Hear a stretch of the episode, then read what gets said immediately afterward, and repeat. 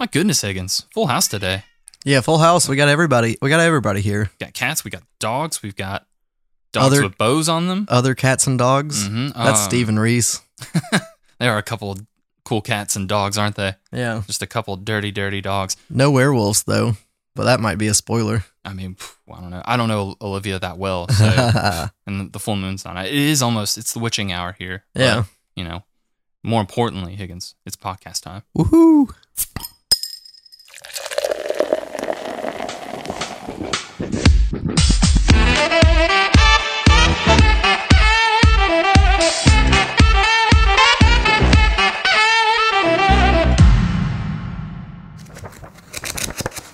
Welcome, everyone, to the Comixology Club.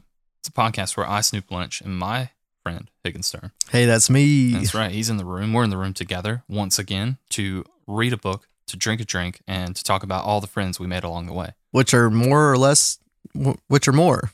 It's more than we had. Yeah. I mean, probably Hopefully. Lost a few along the way, but, you know, it's a perfect balance, Higgins, I think. Yeah. You know what goes well with a perfect balance? A perfect sponsor, which we so happen to have. I'm going to get out early if that's okay. Oh, yeah, it's fine. Perfect. All right. Tell people who sponsors this show. Hey, we get sponsored by 008 Studios. We do. And that's our good buddy, Michael Lopez. Yeah. Now, I noticed that you say good buddy and I say good buddy, but has he ever said that we're good buddies? I don't know. He hugs me sometimes, so I hope so. Yeah, but you pay him for that. Yeah. Well, not the first couple times. Well, no, but I mean, you know. He was leading into it. Yeah. Now, Higgins, people probably can't pay him for hugs, but they could get him to help them. Yeah. If you know what I mean. Yeah. He gives people help getting stuff out there as far as the content goes. He can help you edit your book. He can help you publish it. He can help you make a game. He can help you do other things. Yeah, it's a real... Just no music. Exactly. It's a real collaborative endeavor, and he's leading the charge. So basically, like Higgins said, you go to 0-0-8studios.com, send him a message, be like, hey, Michael, 1, do you give hugs? 2, how much are they? And 3, I want to create something, but I don't really know the best way to go about that. Well, he's the guy that'll help get you some, if not all, of those answers. So he's published his own book. You know, it's good. A lot of these stuffy business types, you know, they're just all words, no action. Michael's not that way. Got his own book, The Eternal Crown, Dawning of the Red Sun. Yeah, and he's got a couple on the way. Mm-hmm, exactly. Yeah. The second one of that, and then Space Book. Yeah. And then other ones that we've talked about in the past. Like there's one about Rhode Island, I think. Just the population. Yeah. Like, how's that going, you know? Probably not super well, but you know, he's going to tell you about it. No room. Yes, so Michael's definitely the place to go for that. Really great guy to work with, great to talk to, great hugger. I think I'll kill that bit for the rest of the episode, though. All right, that's good. I don't got to talk about him anymore. I mean, I might want to, but yeah, I'll try to refrain from that. Definitely not his business anymore, though. No, he only gets a minute tops. Yeah. And we've got precious minutes we can't waste talking about this month's book. Yeah, it was a good one. It is. What is this book called? This book is called Fables, and you said it was connected to like a game that was made? Yeah, so this is kind of a big, now still ongoing universe. This was started back in 2002 by a writer, Bill Willingham. We've never talked about him before. I've never known about him until now. As far as the video game thing goes, yes, so there was a video game made by Telltale, who I don't think exists any longer because of weird, probably bad business practices. But they made a game called The Wolf Among Us. And what I didn't realize is I knew it was connected to this story called Fables, which has had glowing reviews since it started back in 2002, but I didn't really know anything else. So that game is a prequel, and this story created by Bill Willingham back in 2002 under the Vertigo imprint, which... It's another thing that no longer exists, actually. Ran from 2002 to 2015 for a total of like 150 issues. Oh, wow. We're covering the first 5, which makes up, I think, volume 1 is called... Legends and Exiles. Legends and Exiles, thank you. Yes, so... and it's actually come back as of last year for what seems to be a limited run. Vertigo, like I said, is no longer around. They got rid of that imprint. We've talked a little bit about Vertigo, maybe even read a book from them once on this podcast. This, as far as I understand it, is their longest ongoing series they ever had, and probably their most popular. It's like a DC offshoot, Vertigo. So Vertigo is an imprint started by DC back in the 90s, and the idea was to create more adult kind of original stories that they didn't want under the main DC banner. They didn't want it. It's not superheroes, basically, for the most part. It's a lot of drinking, a lot of effing and jeffing, and some Sandman even, I think. That's right. Sandman is probably the other most popular book that Vertigo ever had. Vertigo is a pretty great imprint. I was a little bummed to see it go, because that's fair. I think 2020 or something was when they got rid of it. That being said, it hasn't really been what it was back in those early days, and a lot of it has to do with, I think, the books they lost, this being one of the big ones. It's back now under DC has a new imprint called DC Black Label. Oh, okay. Which is actually, that'll have some Batman stories. Like Batman Damned is, I think, the first one that they started with that, and that's the one that has Batman's dick in it. Oh, that's exciting. It's very exciting. I mean, he was very excited. I've seen a picture. Not as impressive as you might think, though. I mean, but like, you're not seeing in the dark, so it doesn't have to be that great. That's true. Shadows can be tricky. Yeah, but so yes, they brought this story back. I think it basically just kind of picked back up where it left. Maybe one day we'll get to that. I don't know. 150 issues is a lot. Yeah. Hopefully we're around that long. Even if we don't, I mean, because we're gonna live forever. Yeah. Podcasting forever, though. You know. This is just the fad, folks. It's just a trend. We haven't even gotten to the video side yet, so.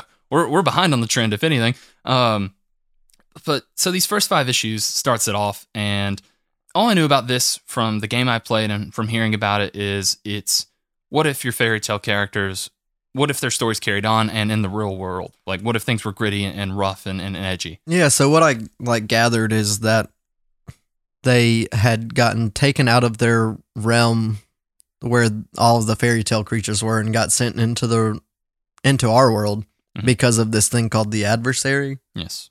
And so they get to live in this world, but they have rules. And Snow White is the boss. Well, Old King Cole's the boss, but Snow White's the one that runs the show, basically. Yes, so actually, if you don't mind, I'll go into a little synopsis, which basically repeats most of what you said, but maybe sprinkle in a few other details.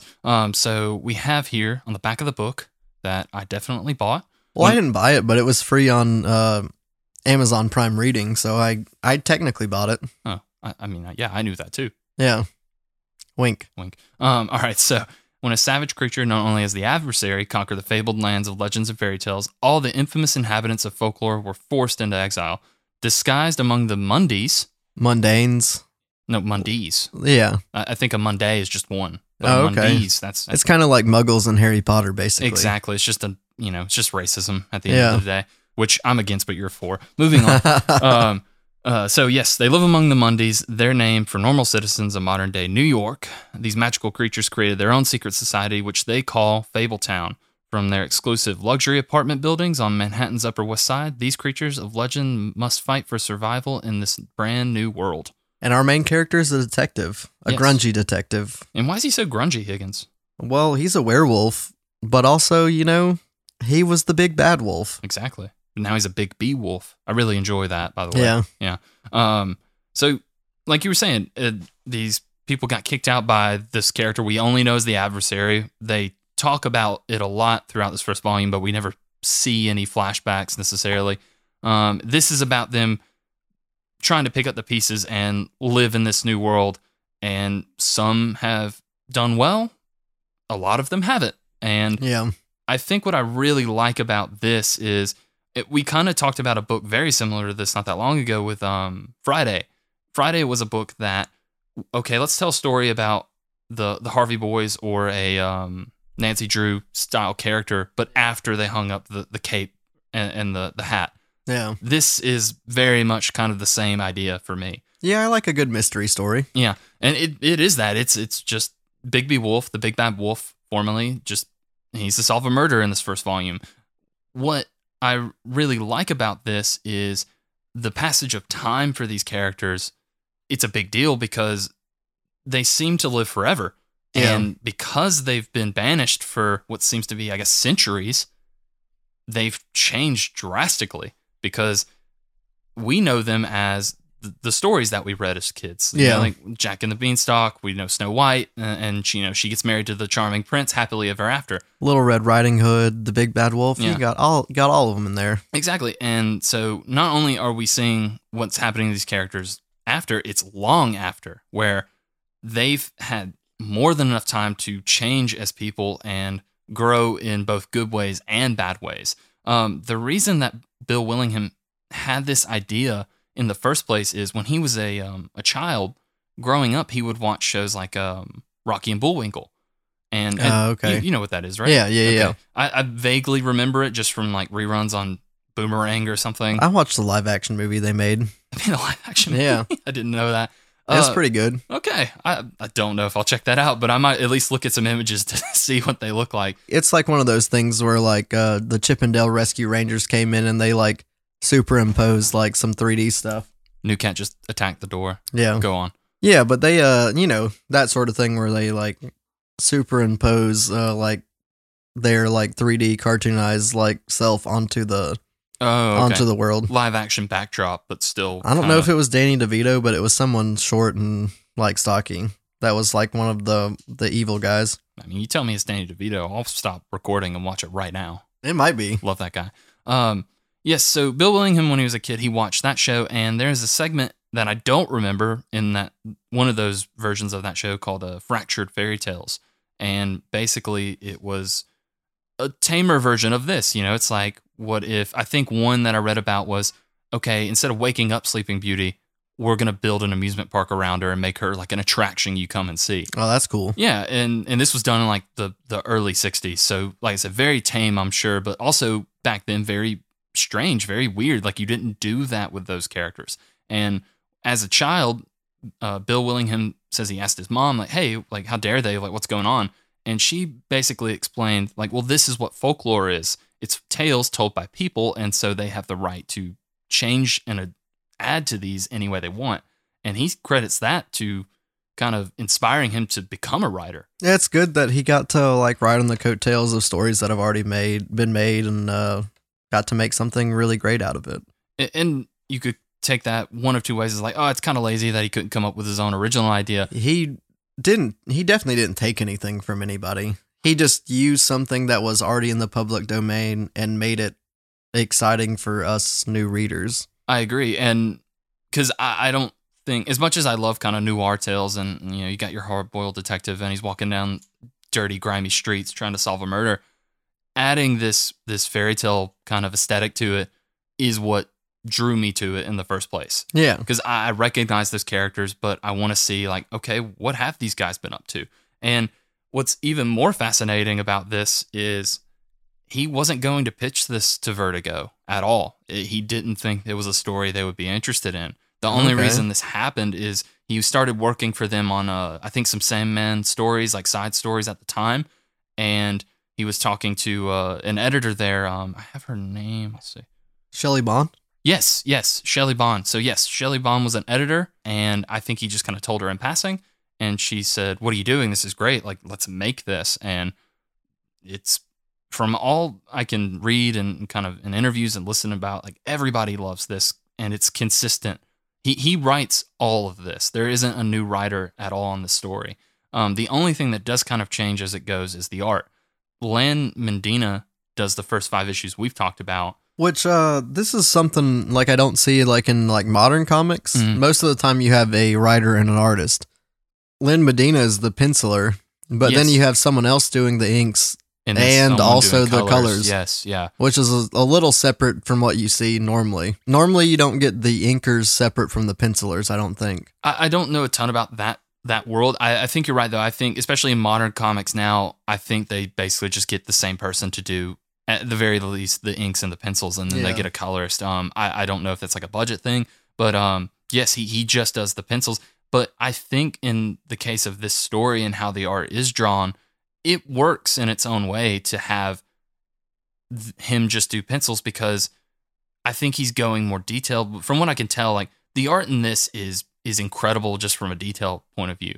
There's so many pages in this first volume where you open up on an office, characters are talking, and then you just see all this stuff in the room. He's got like papers on the cork board, like jackets and all sorts of like even to the trash in the trash can. Yeah, and it's incredibly detailed, and there's a lot of fun little Easter eggs from other fairy tale stories. You know, just kind of artifacts from, like, you might have the hood from Little Red Riding Hood's, you know, outfit kind of thing hanging up on a wall. Just in like Snow White's office, you get like the golden goose, like the Black Knight, like gargoyles flying around from like Wizard of Oz and stuff like that. Mm-hmm.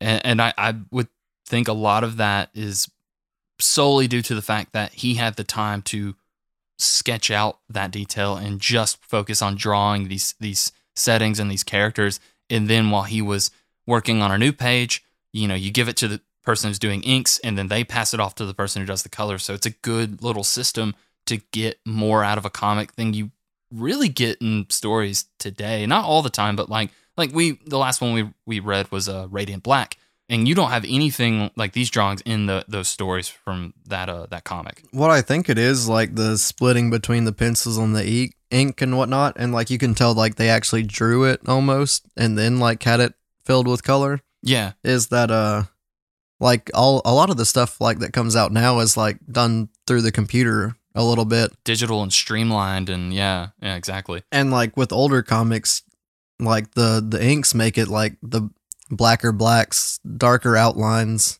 and then the color like pops out of that, versus like just like all that meshing together almost. And like some of the newer stuff, I completely agree. I would because I'm sure we'll come back to at least another volume or two of this later down the road. And after this, Medina leaves, and kind of the main artist for the rest of this run is his name is, I think, Mark Buckingham. He takes over starting with issue 6 and does most of it to the end. Okay. So I haven't seen what that looks like. I hope though we get kind of that attention to detail, and just it works so well when you're reading about characters like this, because when I think of these characters, I think of like those older illustrations of like your Big Bad Wolf, like just there's really nothing like it. And you do kind of get that same atmosphere and vibe off of these drawings. They're just more modernized and made to fit in the setting of New York. Yeah, and so we've been talking about the art. Do you want to hop into like the crux of this story? Like the mystery that we're trying to solve? Yes, we've got a big mystery. You know, we put on our little detective hats. We get our finest glass of scotch, and what are we trying to solve today, Higgins? And what I like about on top of that is like I like that we're getting in these 5 issues. You said we get the whole story from front to bottom, kind of like a full on mystery story where we see the process of him trying to solve it. They kind of give you clues here and there, but by the end of the 5th issue, we know who the murderer was, or we know the who, what, and why. The who, what, and why, yeah. Yes, yeah, I agree. That was kind of a nice little payoff. I didn't think we would get in these, you know, first 5 issues. I thought it would at least continue into the next volume. Yeah. Which makes it great for us to talk about on a podcast in case we never come back to it, you know? Like, maybe you die, maybe I die, maybe murder-suicide. Who knows? Yeah. Yeah. So we're trying to solve a murder, specifically the murder of Snow White's sister, Rose Red. Yeah, which is... I'm assuming Little Red Riding Hood. I have no idea. I think that me personally, I think that's Little Red Riding Hood. You're probably right. Honestly, it's the one mystery I couldn't solve. Yeah, because they just kept calling her Rose Red, and I really racked my brain thinking like, who is this? I don't know. Yes. So and it's got that kind of classic, you know, black and white detective noir setup of the detective is just in his office, you know, doing who knows what. And a guy just runs in. He's like, "There's a murder! Come help!" And, yeah, Jack the Giant Slayer, the Beanstalk Man himself. Yeah, Jack's jacked. Yeah, yeah. They're all pretty jacked. They're looking good. You know, for like 1,000 years old or whatever they are. Yeah, I love that setup because it's the tone they're trying to strike with this. And yes, it is the modern. You know, it's the modern day of 2002, as we all know, Higgins. Like. iPhones everywhere, probably. That was the other thing I noticed about this. Like 2002, like.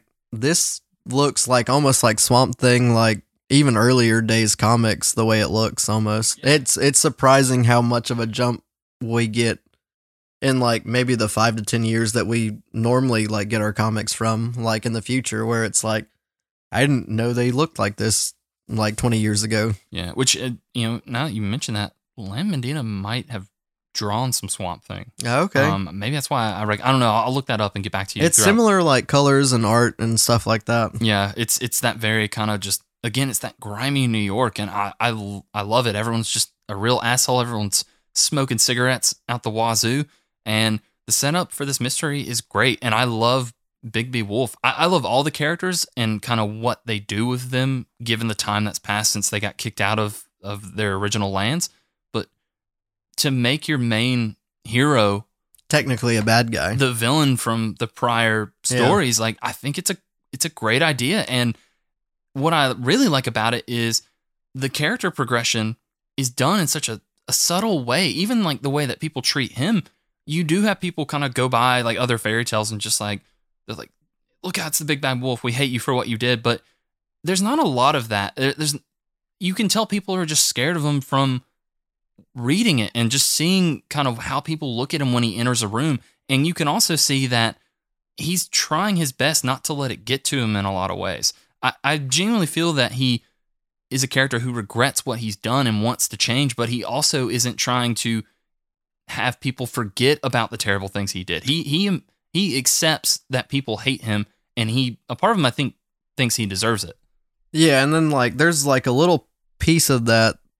I don't know if it's, like, one of his best friends or just, like, a friend that he, like, kept along the way or, like, has progressed a little bit, but, like, the pig in the straw house from, like, the big bad wolf blowing the houses down. Yeah, he's kind of a freeloader. He's, like, a freeloader that, like, comes and, like, gets drunk in town or, like, comes into the city and, like, escapes from the farm and just like sleeps on his couch, but it's just straight up a pig. It's not even a person. It's literally just like a full on like honking pig that sleeps in his house when he's like just left the farm because he doesn't want to be there. Yes. And that interaction alone does so much for the world building and for the character of Big B Wolf to kind of catch us up to who he is these days, because like you said, there's a farm. So basically, the way that the Fables set up this new society when they kind of got banished to New York is, okay, if you look like a human, because they can't let anyone know that they're fairy tales because, you know, too many questions, government involved and all that.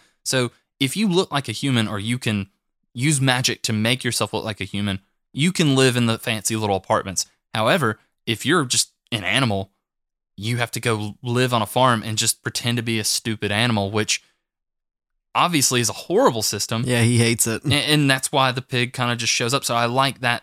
Okay, that's where the rest of these kind of these characters we know are. Like, we don't see the you know, the three little bears or whatever they are. Like, we don't see any of that because we know, oh, they're on the farm because they look like animals and they're not allowed. Even though they're not animals, they have the intelligence of people. They have to just be banished. And so that's really sad. And it shows just how desperate and terrible things are now in this new environment. But also, Big B Wolf is threatening to kick him out and saying that he'll call the people from the farm to come get him, but he never actually does it because, one, he feels guilty because he did blow down that guy's straw house. But there's a fun joke about that in there too. And I love the balance of humor with this kind of just very terrible life everyone's living. Like, there's small jokes like that in there too, like Beauty and the Beast. Like, it's funny, like he becomes more beast-like when his marriage is like kind of rocky or something like that. When they're falling out of love, yes, because that's the thing that cured him in the first place. Yes, and again, that's what I love about this world and letting the time pass by the way it did. I thought that when we start the story, it wasn't long after they ended up in New York, but this has been hundreds, if not thousands of years, and granted, they don't seem to age, or I guess they can be killed, but they don't just die from old age. Like, they're essentially immortal. And so, yeah, what happens to these people when they're forced out of their homes and they can't just be fairy tale characters anymore? Like, Beauty and the Beast have marital problems. I think it's sad, but I think it's funny, and it's just a good idea. Well, when you're married for 1,000 years, things come up. And like another thing, like Cinderella's learning how to sword fight because she's got to take care of herself. She can't just stand on Prince Charming, who's a bit of a dick. Yeah, well, in this new town. Yeah, well, she's divorced from her Prince Charming, and so is Snow White. And I think it's all the same Prince Charming. It might be, yeah. I'm pretty sure it's all the same Prince Charming. Yes, and I really love the way they break down characters like Prince Charming, because to take that character who in the fairy tales we read was this, you know, amazing hero, and he's Prince Charming, and he gets the girl, and it's happily ever after. Well, now let's cut to the modern day. He has been banished from his lands, and so he has essentially nothing, and he has to use that charm to get his way around, and his way of getting around is just sleeping with whoever he needs to get whatever he wants on the day. Yeah, it's like he goes to a diner and like flirts with the waitress, and then she covers his like food bill. Yes. And then all of a sudden he's like, oh, well, I can like hang out with you later. And then he has a place to sleep, and he's like, I might be back later if that's okay. He leaves a note saying that he's going to be back later. And also, if she could, it'd be great if he like washed his clothes, and he also took some money from her purse, which he just admits to. And he's like, I thought you wouldn't mind if I took this money from you.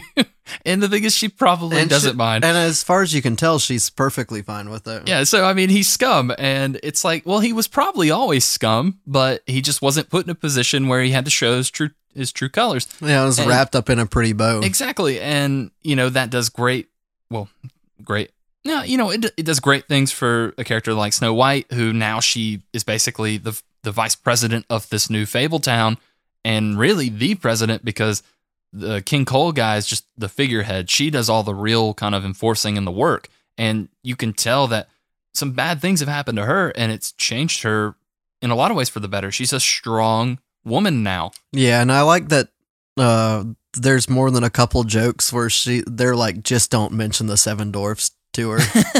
Yes, which may or may not be a rumor. It's kind of like I'm sure it is a rumor, but just the fact that it makes her as mad as it does is just it is funny. The comedy in this is very well timed and paced, and Bill Willingham knows how to pick his moments and not lose the tone of the story he wants to tell. And also, like, the mystery it leaves in this first volume alone, like, there's so, even though, like you said, we solved the murder, which I guess we'll get into next, but there's so much left to do with this. There's so many fairy tale characters we haven't seen. What happens to the ones we did see? You know, they've got stuff going on after the end of this.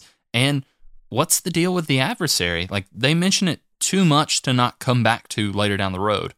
Yeah, and what's nice about, like, as far as the mysteries go, our main character, Bigby Wolf, is a detective, but you can tell that, like, this mystery that we're seeing in the first issue is like more or less their like biggest problem. Like, they're basically in a small town where murders don't happen, and then all of a sudden they have this gruesome murder of the sister of like the leader of our town. Yes, and it adds a lot more questions kind of to the safety of the town, because I think they mentioned it's like, well, it couldn't have been a Monday, like it couldn't have been a normal person. No one knows about this. Yeah. So it had to have been one of us, and then that adds this whole tension of like, we've been betrayed by one of our own. And again, to do all this through the lens of Bigby Wolf, and the fact that he is even the sheriff, because the thing is, maybe he volunteered to be the sheriff, I don't know, but the reason he's the sheriff is because he's a necessary evil to these townspeople. Everybody, except for a select few, Snow White being really the only one, everybody is either scared of him or hates him. However, they need a protector, and he's the best they've got. And what's nice about, like, people, like, he looks like a normal person. He's just a gruff guy. Mm-hmm. But, like, you can tell why they might be scared of him, because there's even, like, certain scenes where, like, you'll see him standing, and then there'd be a shadow in the background. And you can see, like, his wolf person self in the shadow, but it's still a person, like, that you're looking at. Yes, it's a fun, clever way to kind of get across to the reader, like, you should still be scared of this guy at times. Yeah. Like, we kind of know more about this guy because he's the main character we're following, but there is a reason that these other townspeople are terrified of him. And just to have him try and make amends for it, to go on this redemption story and it be in this noir setting, I love every bit of this. I think it's a lot of fun. I guess we can go into the kind of the murder. I have one big note here in all caps, and it just says, yeah, don't miss that one. Yeah, that one's important. And it says, ask Higgins about the ending, twist, murder reveal. Okay, so I Oh, and I'm just going to check that off my list so I don't ask it again. Okay, all right. Go on. I will say that this being something that came out in 2002, I had kind of stumbled upon, like, I think I kind of know what's going on here. Mm. Like, nothing's really leading in a specific way that makes me think it's one person over another. And so I was like, I don't know, like maybe like 75% sure I knew like what the ending, not exactly why or what, not the why or what of it, but the who of it. I was pretty sure I had it figured out. Yeah. You're saying, I guess, because since it is as old as it is, and you've read a lot more comics that have come before and after, you saw some tropes that the trope kind of led towards it. Okay. And like it was a murder, and the scene was like, they talk about like the scene and how it led him to get hit to his decision on who it was. You could kind of tell like, oh, this is probably like how it went. Mm-hmm. And it doesn't make sense how this went the way it did and stuff like that. Well, tell us, Higgins, how did it go and who went where? Do you want me to tell you the ending and then we'll work our way from the back kind of thing? I read it. I think I'm ready for that. Yeah. All right. So if you guys haven't read it, stop now and read the book because this is the spoiler for the ending. But but don't worry, there's like 145 more issues you could read that we haven't. So then you could spoil something for us. It was kind of a like your typical murder, one of the typical like murder tropes in this thing. The person that got killed was the person that set up their own murder. They weren't murdered at all. So they weren't murdered at all. Mm. They just set up a crime scene in order to get money using their boyfriend, Jack the Beanstalk, who is terrible with money, who's always starting startups that don't work and stuff like that. Yes, he fell, because this is like early 2000s, so he fell for the dot-com bubble burst. Yeah, and she was also trapped in a marriage because of that money with a pirate, Bluebeard. I don't really know where Bluebeard fits in the pirate universe, but he's a big bad pirate guy that kills all his wives. Yes, and on their marriage day. Yes, but you know he wasn't gonna kill this wife because he loved her or something. Maybe not. Yeah, maybe not. We don't know. They never got married yet. Yes, so. Like you were saying, it's not so much, the important part is not who done it, because no one done it, but it's the why done it, and the why done it is to cover up their losses. Jack's kind of that guy who's just, he's always on the latest and greatest trend. Like if he was here right now, or I guess a couple years ago, he'd be buying up all that Bitcoin, just as much as he could. Yeah. Yum, yum, yum. Good for him. You eat Bitcoin, right? Like that's how it works? I think that's how you get the money. It's through your stomach. Oh, you poop it out. Yeah, oh. And that's where the money comes from. But it's just little bits because it digests. Oh, okay. So, you know, the win-to-loss ratio problem. That's what the Bitcoin is. I don't know why we're doing this. Anyway, yeah, so he fell for a scam, and he wants to borrow money from Bluebeard, who is rich, because some of these guys, when they were on their way out, they managed to take some of their riches with them, so they're fine. They're, you know, they're living in apartments that are the size of castles or whatever, like he is. So they get the money from Bluebeard because he's got a thing for Rose Red, and Jack's new plan is, hey, like, just tell Bluebeard you'll marry him in a year. I'll make so much money, you can pay him back and then call the whole thing off. Well, of course, it doesn't go that way, and he loses all the money, and now Bluebeard expects his wife, Rose Red. And so time is running out. The only way to keep this from happening is, well, we got to make it look like Rose Red died. And I think that leads into the most interesting part of the mystery, which is the part that Bigby couldn't find out in the beginning, and that, because what I love about the whole, like, throughout the whole story of Bigby's detecting is it's just walking into a room and smelling accusing people. And I like two things about that. I like that that's probably how he does most of his detecting, but also he is doing it for a reason because he's just that good of a detective. He knows what kind of went down. He just doesn't know the why, and that's what he's trying to figure out. Everyone's like, hey, who did this? He already kind of has an idea that, okay, she may or may not be dead. That's what he wants to find out. But he does know who is involved. And I love that part of, you know, because they do the classic, like, everyone's in a room and Bigby's telling the story of what went down. The first thing he says is the beginning of the story where we come in. Jack is running up to the office and he's out of breath. I didn't think anything of it. But then Bigby points out, well, he took a cab and he ran up like one flight of stairs. He shouldn't be as out of breath as he is. Yeah. So he pegs onto that stuff, and it's stuff like that. It's, he goes into the room and he investigates the crime scene, which looks brutal, but the first thing he notices is it's weird that whoever murdered her kept her favorite records nice and neat and not covered in blood. Who scrapped this room but kept the things they wanted nice enough to keep. Yes, and so he pegs that early on using, wolf senses and detective skills. Yeah, and that's the other thing, he uses his senses. He's the wolf. He has, he can smell really well, he can hear really well. He can, feel around and, sense stuff a little bit better than just a normal human detective would. It's a shame we don't record video on this, because the way you just started feeling around, it's very nice for the camera. Yeah. But no, I completely agree. He is a good detective using the skills he has.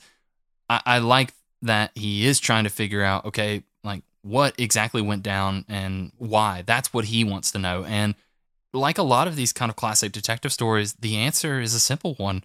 That was a lot of blood, and he determined that it was all of her blood. And so that's what he wants to find out. It's what happened? Where did all this blood come from if she is alive, which I think she might be? And it's just a simple line that I think Snow White mentions about, the catering tables. They stock up food before the big event, and they hide it in the kitchen. And that's when he finally puts it together. Oh, they've been working on this for months.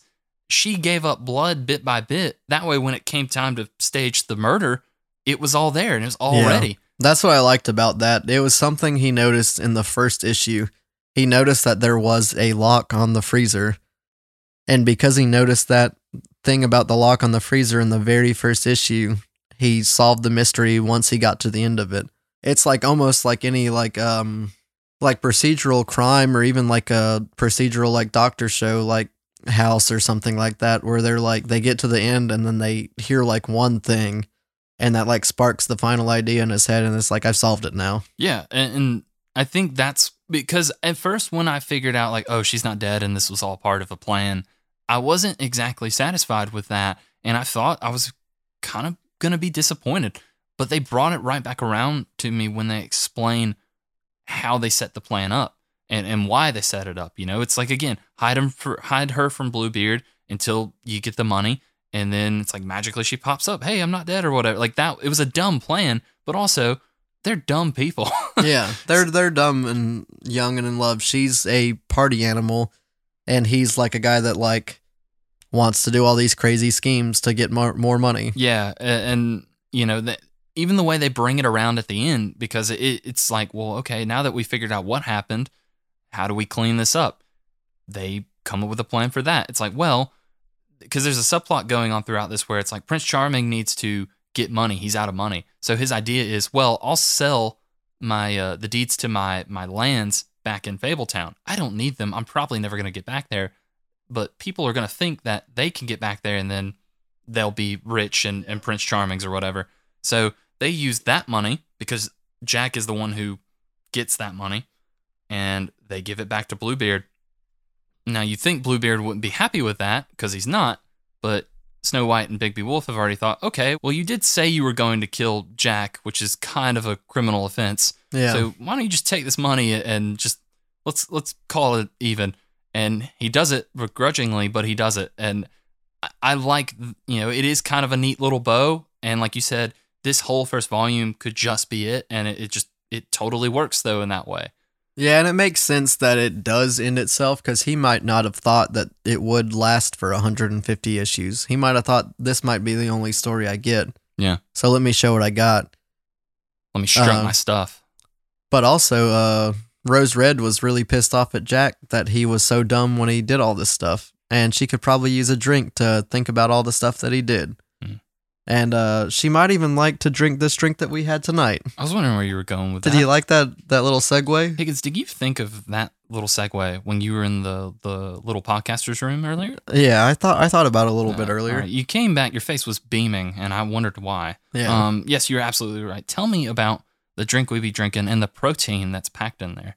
So this drink we got, Snoop picked it out well before. We were doing big podcast boy things, and we picked stuff well before we recorded this time, and it's called the Big Bad Wolf, and it seemed appropriate at the time. Yeah. It sounds good. It tastes good.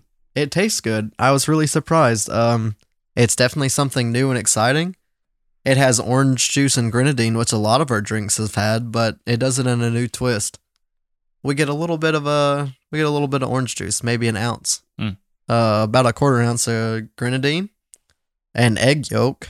And I'm sorry, Higgins, can you go back and say what else was in it? I thought you said egg yolk. And an egg yolk, which I was a little bit skeptical about. I even looked up, is egg yolk okay to consume without cooking it? Well, I mean, Rocky drinks them on the daily, so I think we're fine to mix a little alcohol in there, Yeah, and then just, I think it's like an ounce or two of brandy. I think it's 2 ounces of brandy. I don't even taste that brandy, Higgins. Yeah, you can barely taste it. Yeah, I just taste sweet, sweet egg yolk. But that egg yolk, kind of makes it kind of frothy almost, like a smoothie-esque kind of texture. Oh my gosh, so fluffy and light. And like, you can't really taste the orange, you can't really taste the cherry, but all of it goes like so well together.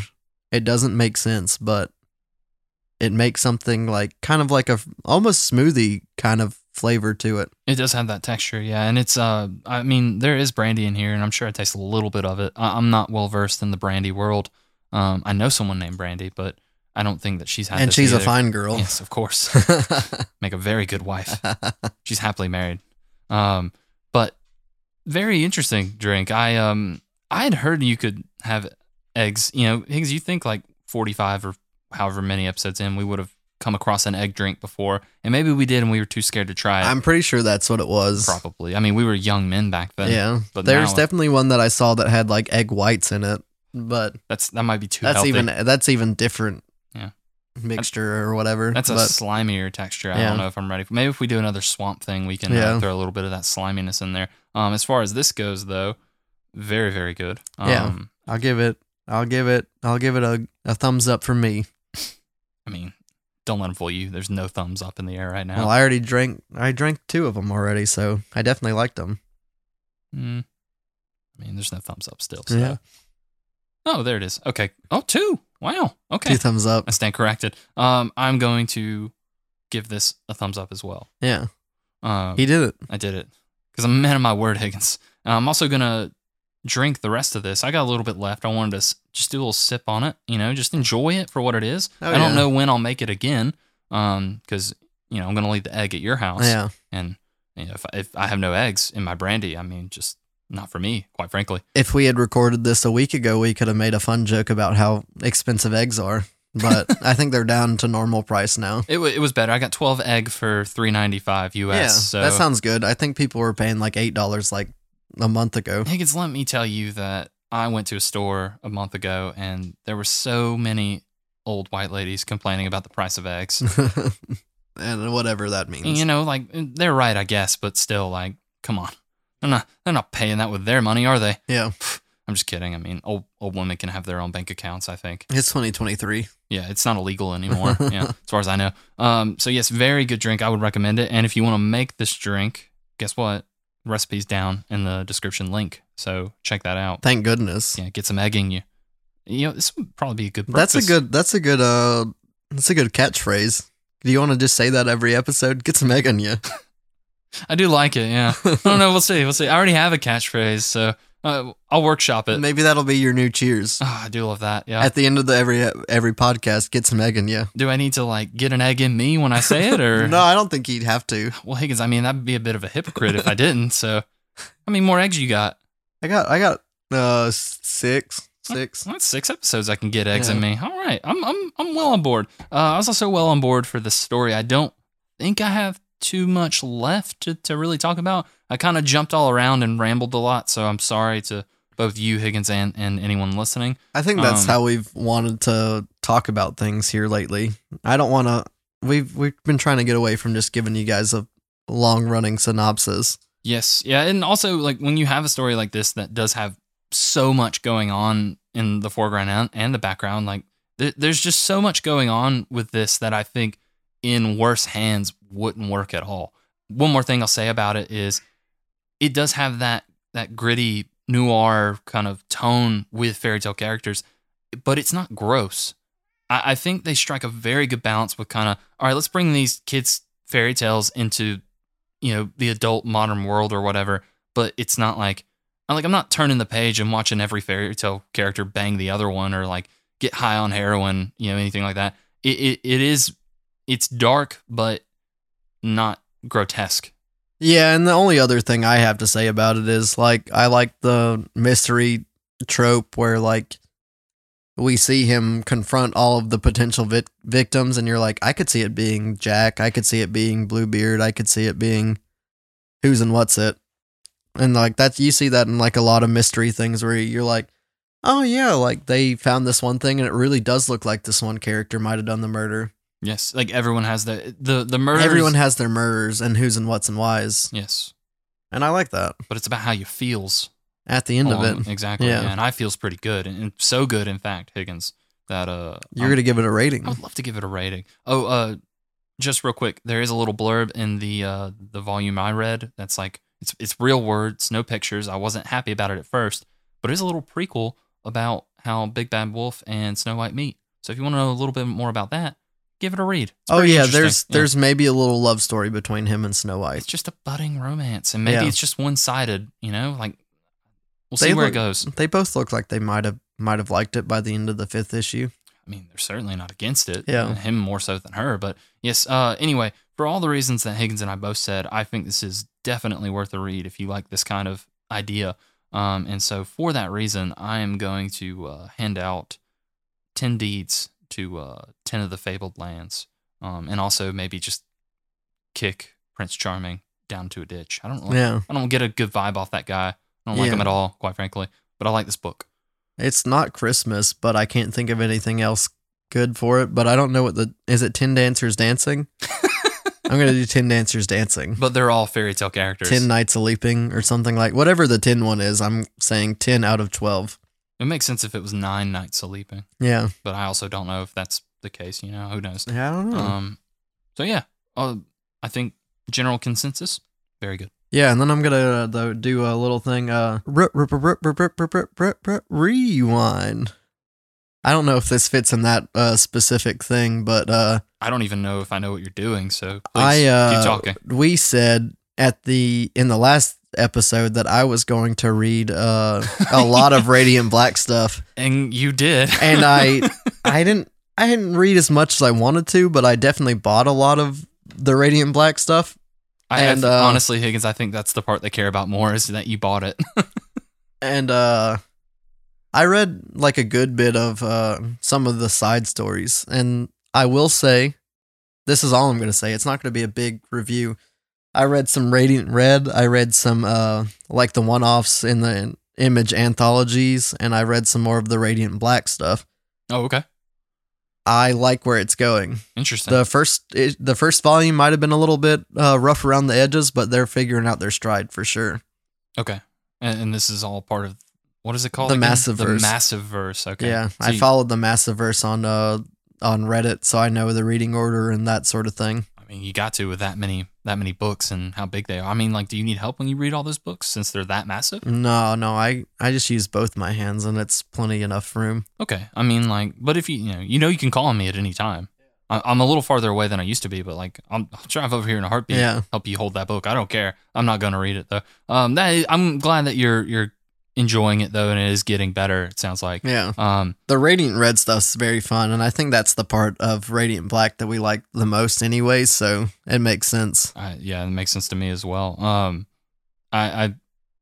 Same. I think if I was gonna go back on any of it, it would probably, I would start with the side stories, just to get a better sense of what is going on in this bigger universe, this massive verse, if you will, Higgins, but also like I like those other characters more, I think. Yeah. And so I'm going to hop into something else. I haven't really put it together yet, but we'll make up a theme song for it. We haven't really had to do it yet, but emails. Let's get into those emails. That probably sounded terrible. No, it sounded bad in my ears. No, honestly, it was one of your best ones, I think. Yeah. Yeah. But so what do we have an email. Oh, that's what we do in this segment. Yeah. Oh. We have an email, and like, we're excited about it. I'm so excited. I'm not going to lie to you. I haven't signed into the email, so if you could read it, that'd be super cool. I mean, like, did you at least reply to the email yet? I haven't done that yet. I forgot. I'm going to pull up the email. Yeah. You're going to respond to the email somehow. I don't know. Or at the very least, you can tell me what you want me to say in the email reply. I honestly forgot that you sent me the logins for it. And then I was like, why'd Snoop not send me the logins for it? And then I looked back and saw that you did do that. And this is the second time that you've said those exact words. Yeah. Because I really wish you would have given me a heads up. I could have had this pulled up already. Yeah, no, I was trying to be like fancy. That makes sense. All right, wait, hold on. I got a better idea. Emails. This is what dreams are made of. That is better, but I don't think we can use it for copyright purposes. You think? I don't know. I mean, is Hillary Duff going to come and beat me up in my own home? Maybe. I don't know. Anyway, I've got the email pulled up right here. Do you want me to read it? And then I'll reply for you. Yeah, you can do that. Okay, this is great. I'm sure everyone loves this. Okay, so we got an email. First of all, sorry for the late shout out, because this was sent to us back in December of last year. Yeah, we're coming up 2 months short. That's fine. I'm doing a better job getting back to this person than I do other people in my life. So yeah. Anyway, so this is from someone I think you know. Yeah. Zachary Miller. Yeah, it's just one of my buddies from the old church that I used to go to. And you texted him and confirmed. Like, yeah. Oh, okay, good. Excellent. All right, well, Zach, or I don't know him. I guess I don't know him that well. We'll say Zachary said this. That's Zach. Well, I mean to you, but yeah. I've never even met this guy that I know of. Anyway, Zachary said this. Short-time listener, first-time emailer, long-time friend. To you, I think he means. But he could also be my long-time friend. I don't know. Yeah, he could be it. I feel like we've been friends for a really long time, at least since December 15th when this was sent. Anyway, he says, howdy, boys. Just listened to your Xmas ep and wanted to drop in to say thanks for the show. Growing up, I didn't have a serious interest in comics. I think coming from bad cash grab, lackluster superhero movies. So, like, basically any movie that came out last year. Just Black Adam, though. Yeah. I haven't seen it. Anyway. I saw most of it. I fell asleep 30 minutes before the end. I guess that could be any movie you're talking about. Anyway, he says, it wasn't until high school, parentheses, a decade ago, showing his age a bit, but you know what? Respect. And later that I had really overcome my dislike and aversion to the media. Having only read a few Frank Miller Batman stories, I still feel like someone on the outside looking in. However, you both have helped me crack the shell I feel preventing me from getting into comics. I've even purchased some comics after listening to an episode. For instance, Spider-Man Life Story. Really like that one. Good choice. Yeah. Yeah, good choice. Excellent choice. He says, thank you for making it easier to get into this type of media with an analysis that helps bring out a spark of interest in something I'd normally not read. So here's my numerical, very serious, calculated review. Do you mind giving me a little bit of a drum roll? All right, that's enough. That's enough. See, even Charlie said it's enough. She's putting her paw on you. He says 3 bananas for the show. So, that sounds exactly like what we normally say. It sounds really good, actually. And he also put the banana emojis. So, oh, that's good. Yeah, he went the extra mile, which is more than you've done by not responding to his email. Yeah. Zach, thank you. Really. And the subject line says a non-Apple review. I'm not as happy about him not reviewing it on Apple, but he might have an Android, so yeah. I'm just going to assume. We'll give it to him. Yeah, but... more importantly, again, thank you very much for a very well thought out and great email, I think. Yeah, I know we've gotten emails from Brian before, but this one feels like the most heartfelt one we've gotten so far. I mean, it's certainly the one with the most emojis we've ever gotten before, so big thanks there. Higgins, now I'm going to, because you've been putting off for too long. Oh, it does say sent from Yahoo on Android. That's why you can't review it on Apple. Oh, I solved that mystery. All right, I'm going to respond on the podcast. What do you want me to say? Doesn't have to be much, but it's going to be something. It's like, thank you so much for listening to our episodes. I'm glad we've sparked a love for something that we love so much. Because you're going to have to type this later, because I don't type that fast, but keep going. And I love you. And we love you. Oh, I love you. We love you. Keep listening, please. And then tell your friends to email us too. Yeah, or, just live your life. I don't really care. But as long as you're happy, Zachary, that's what matters to me. And I think that's the only email that we have right now. But if you would like to email us like Zach did, Zachary, sorry, we're not there yet, you can. I will leave a link to our email address. Yeah, and we'll wrap that up later. But for now, readings for squares. We're just jumping segment to segment. Yeah, we have so many segments this time, folks. We haven't had to do this many segments in a long time. It's been so long since we've even podcasted, honestly. Yeah. Happy to be back. Yeah. Higgins, now this segment, refresh my memory. What do? We talk about stuff that's not comics or reading that we've done, and just so you know, like, maybe not everybody that listens to us likes comics. They just like listening to our words. I don't believe it. So maybe they just want to hear about our thoughts about other things. Okay. No, I actually do believe that, because most people who tell me about them listening to the show saying, I don't care about comics, I just want to hear you guys say words. Yeah, that's basically, yes, that's exactly what people say. Yeah. They like it when we talk about some other things. So what's some other things you would like to talk about? I've seen a lot of stuff lately. I've seen more than a couple movies that I would love to talk about. Look at big man on campus over here, just watching things left and right. I'll tell you one thing that I've watched that I'm not going to talk about right now. I watched the movie Everything Everywhere All the Time, and it was lovely. Everything Everywhere All at Once? All at Once, okay. Yeah, whatever that's called. I say it wrong every time I say it. I was just making sure we were thinking of the same movie. Yeah. Okay, excellent. You did watch it. I did watch it. We're not going to talk about it. I'll talk about it next episode, because I want to talk about something more prudent to what we've talked about today. Oh, okay. And I saw Glass Onion, A Knives Out Story, which is another mystery movie on the Netflix with Benoit Blanc. If you've seen Knives Out, it's the same mystery solver that we get with Daniel Craig, and he's jumping into a mystery where Edward Norton is a raging billionaire, and he wants to have a fun mystery party with his rich friends, and things kind of go amiss. It's him doing his normal thing where you're like, same kind of aspect as like what we talked about in this podcast, where you're seeing everything unfold. He like approaches different people and what like their mysteries are. And then you get to see like his process of solving this mystery that like happens. And he's like a Louisiana boy, and he talks like that. He has a very fun accent. I recently saw that like he mentioned that Benoit Blanc is a gay man. Yes. They don't talk about it in the movie so much, but he talks about his partner, I think. And it's... His partner's Hugh Grant. Yeah. He's there's a scene early on in this movie where a guy answers the door, and that's apparently his partner. Yeah, I didn't catch that at first either. Anyway, if you've never seen any of the Knives Out stories, they are some of the best mysteries, like Agatha Christie-esque mysteries that you can watch in a recent day, basically. And I don't know if they're based off of anything specific. It might just be, as far as I know, it's just a new creation of a mystery solver. Yes, so these are both written and directed by director Rian Johnson, who, as most people know and hate him for, made The Last Jedi a few years back. So he made The Last Jedi. I had a lot of fun with that movie. I don't really care about Star Wars that much, though. I found myself becoming an apologist for that movie. I don't like that. But yes, maybe we'll talk about that one day. Anyway... after he did that movie, I think he kind of just wanted to do his own thing, and honestly, it's probably for the better.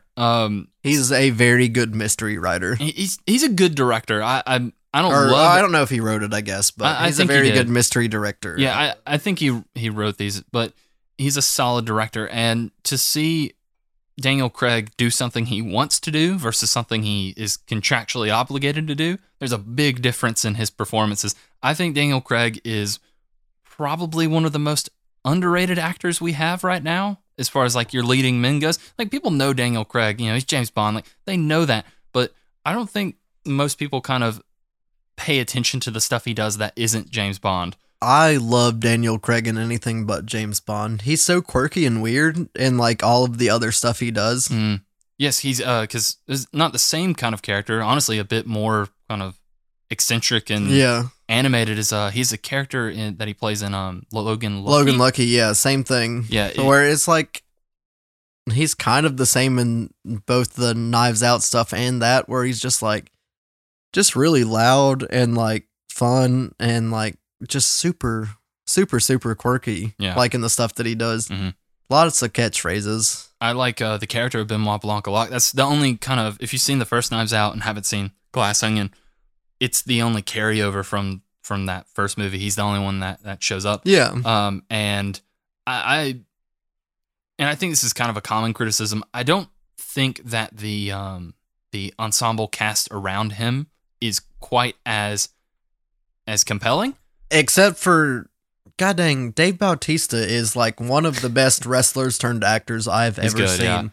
Yeah. It's still a really good cast. You have, like you said, Ed Norton kind of plays this, I guess, Tim Cook esque billionaire, Apple guy. Yeah, and then you have Dave Bautista, Kate Hudson, who I completely forgot existed, shows up in this. She's really good. I can't remember her name right now, but she plays Colleen Wing on Iron Fist and some Defenders Netflix stuff. Yeah. Really, just a really good cast still on this new one. But the main kind of pull is Daniel Craig's Benoit Blanc. He's, like you said, he's that best interpretation of a modern Agatha Christie-esque detective story that we've gotten to today, I think. I'll say that I think in Knives Out, he's a better detective, but I think The Glass Onion is a better mystery. It's certainly more fun to watch unfold. Yeah, and I like the kind of the setup for it is... Well, parts of the setup I like, parts I don't, but like... He's not supposed to be there, technically. It's kind of an accident, but he's excited because he's been bored. He hasn't done anything, and so the second, like, this isn't spoiling too much, but basically part of this party that he goes to with Ed Norton and everybody else, there is a murder mystery-esque kind of setup for it, like a fake one, and he's just excited to do that. Like, just to see him go through the motions of, like, well, it's like... He solves it immediately. Yeah, it's kind of like a Robert Downey Jr. like Sherlock Holmes thing where he like explains it like before it happens. Yeah, but the fun part isn't like finding out like, oh, this is what was meant to happen. That's not what, because it's ruined by him. But the fun part is just watching how excited he is putting it all together and explaining it because that's what he loves to do. Now, the reason he hasn't been able to do that, I don't love as much, and it's the pandemic again. Yeah. That's got to happen in a lot of things, I think. Well, this was filmed, as far as I understand it, this was filmed during, like, the height of the pandemic. I don't necessarily think you had to write that in there. Yeah. Because the way that it plays out early on in this movie, you could take that little element out, and it does not matter at all because of how they get around it later on. Like, it's not important. But I guess they just wanted to do it because that's what was happening at the time of filming.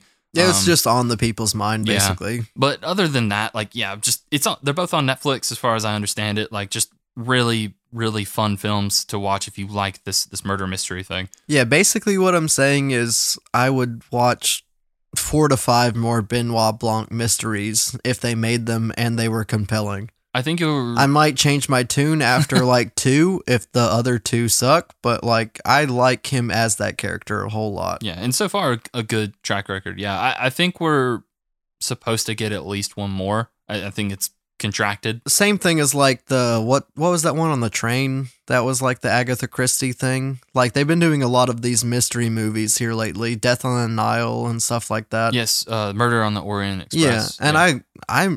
I'm loving these murder mysteries. Yeah. Because I'm not going to read an Agatha Christie book. I just don't have it in me. No, but you'll watch Kenneth Branagh put on a really weird-looking mustache and solve that Agatha Christie mystery. Just put Dave Bautista in, like, the 30 more movies where he's not a green guy. He's on track. I mean, he's about to be a green guy again. He's in that M. Night Shyamalan movie that I haven't watched. Oh, yes, him and Ron Weasley, yeah. They're knocking at that cabin how many times? I don't know. Yeah. I guess till someone lets him in. Yeah, I haven't seen. I don't know what it's about. I think someone knocks at the cabin, like asks for directions. Well, there's an apocalypse or something like that. I don't know. I mean, you can never know with that guy. He's always twisting things, isn't it? Yeah. Unless that's the twist. With every M. Night Shyamalan movie that comes out or is coming out that I hear about, I'm waiting for the twist to be that there is no twist. Yeah, and he hasn't done it yet. He's gonna catch me off guard one of these days. Cool. Well, I'm glad that you watched that. It's been a minute since I've seen it, but just always fun to talk about. It was fun. You see anything? Do you watch anything? You play anything that's super interesting? Well, Higgins, I wish I could tell you I've been playing so much Hogwarts Legacy that I want to kill myself, but I haven't. Have you? No, do you haven't. Do you want to play it? I don't know yet. I look at gameplay and I'm like, this looks beautiful. It looks like Magic. If I'm being honest, it looks like Magic Assassin's Creed. It seems to have got... Well, it's an Ubisoft game, so that makes sense, right? No, it's Warner Brothers. Oh, yeah? Yeah, so it's made by the people... That made Arkham Asylum and all that? No, probably some similar teams, but I believe it's made by the people who made those Lord of the Rings games a few years ago, maybe? Oh, Shadow of War and Shadow of Mordor kind of thing. So it does have a similar-ish combat kind of system. Honestly, like the main selling point, which is what people seem to be liking, and I'm glad, is the exploration. Like, people just love going around that castle. I was going to get it, but then I heard there was no Quidditch yet, and I'll just wait till there's Quidditch. Yeah. Also, it's not multiplayer. I thought it was. It's not. Oh, okay. That's something I could talk about in a probably not that great way, but I'll talk about it because I kind of want to talk about it a little bit. I tried to play a multiplayer game recently. And yeah, so I got Gotham Knights on a PlayStation. I heard that's a god-awful game. So, here's the thing. It's complicated, and it's not complicated, but the issues that I have with it, and most people have with it, are totally warranted, I think.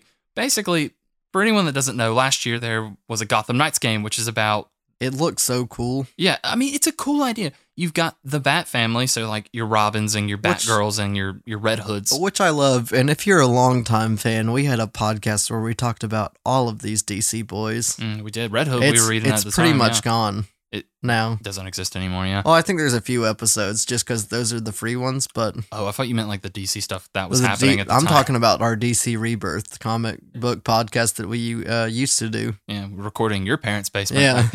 Like different times. Yeah, but anyway, this game in concept should be amazing. And in concept, it is amazing. You get a multiplayer game where you join up with at least, I think, one person, maybe it's now up to four, I don't know, but you get to play as Robin, your friend plays as Batgirl, you go around Gotham City, you beat up criminals, you fight Harley Quinn. You get Nightwing and like Red Hood and that yellow and black guy that I don't know, he's a robot Batman? No, alright, so it's, as of this moment, it's Nightwing, Red Hood, who is the second Robin, Jason Todd. The third Robin, Tim Drake, who is just Robin. Wait, who's Nightwing, though? Dick Grayson. All right, there you go. Yeah. You're not gonna slip me up, right? I know this stuff. I've got way more important things I should know that I don't because I've dedicated my life to knowing this stupid stuff. And then Barbara Gordon is Batgirl. So you pick one of those. So she's not Oracle in this, huh? I don't think so. No. Okay. But the premise is Batman dies, and now it's up to them to protect the city, and you do it with a friend, which should be amazing. And the thing is, it doesn't have to have much going on, but the little it does have paired with kind of the inexcusable issues it has, it's just a real bummer. So basically, I got this game so I could play a game with my brother because I live farther away now, and I was like, I've been looking for a multiplayer game. I heard it wasn't great, but I heard that you can play it. I'm like, perfect. I get it. I don't know if this is just a PlayStation thing, but as of right now, this game came out like 4 months ago, and still to this day, you can't play in a multiplayer session for more than 10 to 15 minutes, and then the servers disconnect, and it kicks you out, and you have to reconnect. No, that sucks. It's unacceptable. And yeah, especially in this day and age where like they should have had this figured out by now. Especially when it's the sole reason for this game existing. Like, I've had Batman games. I've played Batman games. Those Arkham games are really fun, and if I wanted to play just a single-player version of that, I would go back and just replay those games. This whole point of playing this game was to play with a friend, and I can't even do that.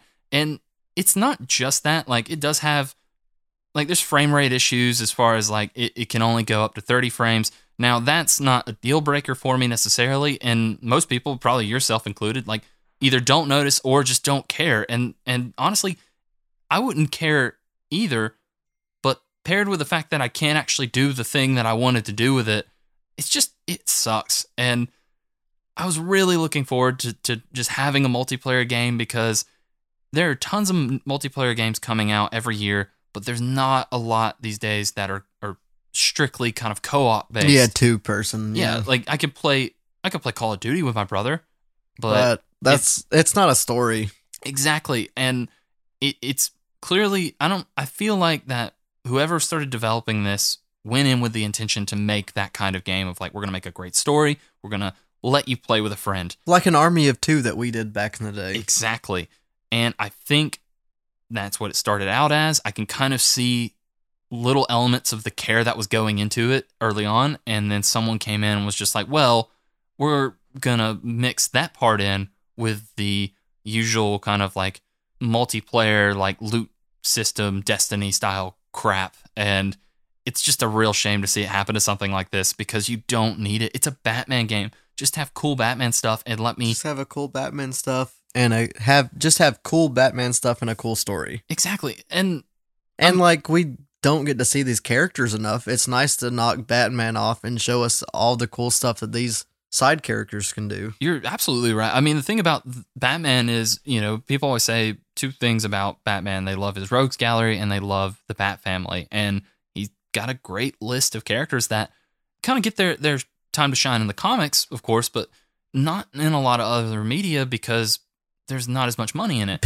And people just don't know about them. Exactly. And so here's a chance to get people who are, you know, maybe don't know a lot about Batman comics, but play just like games. And they're like, oh, cool. Like, I probably didn't know that there was a Red Hood or a Tim, like a third Robin or whatever. Oh, they better know about the Red Hood. Yeah. They probably do now. He's pushed pretty heavily. But like Tim Drake, I love, and not a lot of people kind of. Who's Tim Drake's? Like when he grows up. Yeah, when he grows up and becomes a person. So he becomes Red Robin. Oh, okay. Yum. Okay. But yeah, like it's just a real shame because it could have been something not great, but it could have been something fun and enjoyable. And right now it's not. So I kind of pop back in every now and again to try it, and it just still. Hopefully they'll give it the the Witcher treatment or the other cyberpunk treatment and actually make it a game worth playing. Well, that's the thing is it's kind of the only hope for it right now, but that brings attention to, which is an issue people have been talking about for years, is that's not the model that games should be made on now. Like, okay, we're going to release this game that's broken and not really playable in the way that it's intended to be played. Yeah, like sure, just charge people money and bring it out. Like, no, maybe push it back, which they already did once before, and just at least fix that part. Fix it where the multiplayer is flawless.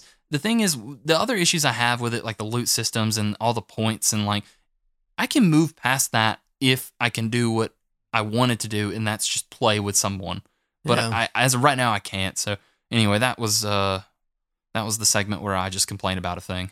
Hey man, we do we give the bad and we give the good. Yeah, I mean, at least we gave the good for the comic this time, so you could give the bad for the other thing. Yeah, I wanted to talk about some other stuff, but I don't want to spoil it for you or anybody else. For instance, I saw The Whale, the movie with Brendan Fraser. I would love to see that, and I won't talk about it because I think it's amazing, and you should just experience it for yourself. But I really, really liked it. Maybe when it comes out at your local video store, Higgins, and you pick it up and watch it on your VHS, we can talk about it then. All right, sounds good. Maybe next month. Maybe, I don't know. I don't know how the speaking Oscars of that, new cat. Speaking of that, I told you what we were listening to. Do you want me to tell the rest of the folks what we're going to be what we're listening to? Reading. I'm sorry. Wait, am I reading or listening? We're going to be reading it. Oh man, I'd rather listen. But all right, fine. Go ahead. For next month, we picked a fun one. We've been doing a lot of dark, gritty stuff. Superheroes and all that. Mm-hmm. I picked this new one. There's this movie coming out called Cocaine Bear, and I thought nothing better to pair that with than this comic book called Shirtless Bear Fighter that me and you both kind of loved when it first came out. We talked about it when it was first released, yeah. Which sounds like I think I've read the first volume already, but I've forgotten everything about it, so it'll be fun to go back into it. I mean, I assume it's about a shirtless bear fighter. Shirtless Bear Fighter Volume 1. A shirtless bear farter. Yeah. Fighter. Sorry, guys. Apparently there's Shirtless Bear Fighter 2, which is a completely different story. Oh, okay. I didn't know anything about that, but we're reading the first one. That's right, we are, yeah. I already ordered it. Nice. I don't know really anything about it as far as who wrote it and why, but I would love to get into that next episode. Yeah, it'll be a fun one, guys. It'll be super fun. I think for now, though, it might be time to close up shop. Yeah, I think so. Yeah. You can find me on Twitter and Instagram. You can find me on the first one at MikeHiggins93 and Instagram at JSterm93. You can find Snoop over here at Instagram at Snoop_Lynch, and you can email us like our friend Zach Miller did on 0-0-8 Studios. No, try again. Oh, no, sorry. You got this. You got this. Come on. You can email us again at Comixology Club at 0-0-8 Studios .com. Sorry. It's a lot. You're having trouble, and that's fine. Luckily, though, for you, you can scroll down to the bottom of the description of this episode, or probably some previous episodes, and click on the link. It takes you right there to an email. off to the races. You can also leave us reviews and ratings at hopefully apple.com, because that's where the reviews are. And then anywhere else you leave ratings is fine by us, and we'll take all of the 5 stars that you give us. Oh my gosh. But I mean, because we're a perfect podcast and you would never say anything different. That being said, I mean, times are tough out there, Higgins. So if you only have 3 stars to give it, like, we get it, is what we're saying. Anything better than 1 or 2, it's fine. Honestly, I'd take the 1, but just make sure in that review you point out that 1 star's for me and not Higgins. Okay. Yeah. I'll share it with you though. Yeah, half. I'll just start a piece. We'll start you at a quarter. Okay. Yeah, no, that's fine. Yes. I think that's everything that we need to talk about. Be sure to check out Michael at his website, 0-0-8 Studios, for any of your publishing or video needs. Yeah. Or if you want to read a new book, you can get one there. Yeah. Yeah. Eternal Crown, Dawning of the Red Sun. Yeah, it's a great one. We have an episode about it. We have a whole episode where we talk about it with Michael. It's great. We love it. Yeah, we're not talking about that anymore because we said we weren't. I mean, for him, though, we fit a little bit more in at the end. And I guess we'll say goodbye to you guys. That's right. We've told him everything we needed to do. We've Charlie's going to chew on that bone, so it's a good time. Fine. That's a good time. Yeah. For the time being, though, thank you to everyone who listens. I will see you, Higgins, next time, and I will see the listeners next time. Until then, I say get that egg in you, and Higgins would love to say something. Once upon a time, we ended the podcast. See you guys. I don't know if I like it. Get that egg in you. You can say cheers, guys. No, I do like it. Get that egg in you, Higgins. I just need to get used to it, that's all. Get that egg in you. No, Higgins, only one person gets that egg in them, all right?